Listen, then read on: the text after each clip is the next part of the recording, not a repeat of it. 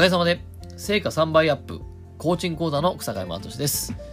今日はですね、リミーニング理論第2回ということでね、えー、コロナで興奮っていう話をしていきたいなと思います。で、えー、前回はですね、笑えるおならっていうのをやったんですけど、ちょっと、あの、おならだけでは不安だなと思いまして、もう一個ですね、ちょっと事例を出したいなと思うんですね。まあ、事例というか、例えですね。で、今回もこのリミーニングって何かって言った時に、このコロナで興奮って話なんですけど、例えばですね、その、えー、2020年、えー、コロナっていうものがですね、えー、この全世界に、えー、コロナウイルスが流行しまして、えー、で、この先行き不安って言葉いっぱい出ましたよね。でもそこでですね、実は、えっと、その中で全く動きが止まった人と売り上げを上げた、ま、もう逆に動き出した人がいるっていうですね、この現実があるんですよ。で、面白いことにコロナに、コロナウイルスが蔓延したっていう現実は全全全人類に対して一緒の現実なんですね。でもその現実に対して動きが止まった人と動けるようになった人がいると。でまさにここが、えー、僕らは無意識にやってるミーニング。で、それをリミーニングすることによって変えていけるってことなんですね。で例えば、えー、A さんはコロナが、ウロナウイルスが出て、こう、ニュースで知ったら、どうしていいかわからないと。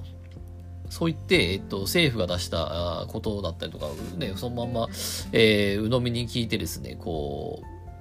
家に引きこもったりとかですね、もう何も、何もしていいか分かんないかって、こう、なんか不安の、不安でこう、食べ物を買い込んだりとかですね、そうして動かなくなるってことをやるんですね。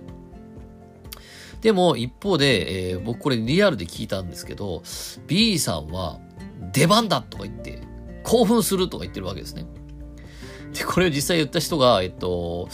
コワーキングスペースっていうね、共同オフィス、共同のね、働き場所を作ってる、その事業やってる人だったんですよ。で、コロナウイルスが出た時、もう、まさにこのコワーキングスペースなんて壊滅じゃないですか。絶対集まれない人。でも実際にその人は、えっ、ー、と、コロナが起こって1年以内ですね、4店舗、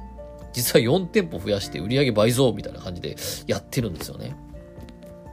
で、この違いは何かなんですよ。そうした時に A さんどうしていいか分かんないっていう A さんは、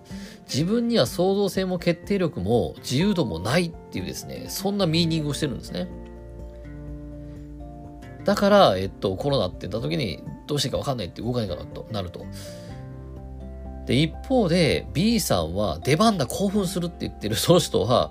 え自分には創造性も決定力も自由度もあると。で、さらには、自分の役目は、えっと、コロナでね、コロナっていうもの、ね、得体の知らないコロナっていうものが出たってことは、誰かがね、こう、困る人が増えると。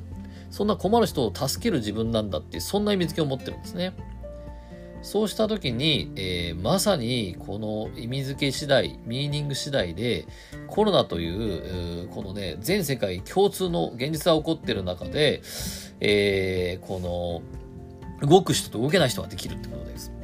でそうした時に僕らコーチ、ね、えっ、ー、と、人を応援支援する人たちはどうしたいかって言ったら、えー、この動けないって言ってる人に対して、なぜ今あなたの出番なんですか？みたいな、そんな質問をするとですね、これリミーニングされますね。えー、自分はどうしていいか分かんない。自分には創造性も決定力も自由度もないって言ってる人に対して、なぜ今あなたの出番なんですか？っていうと、え？ってなるわけですね。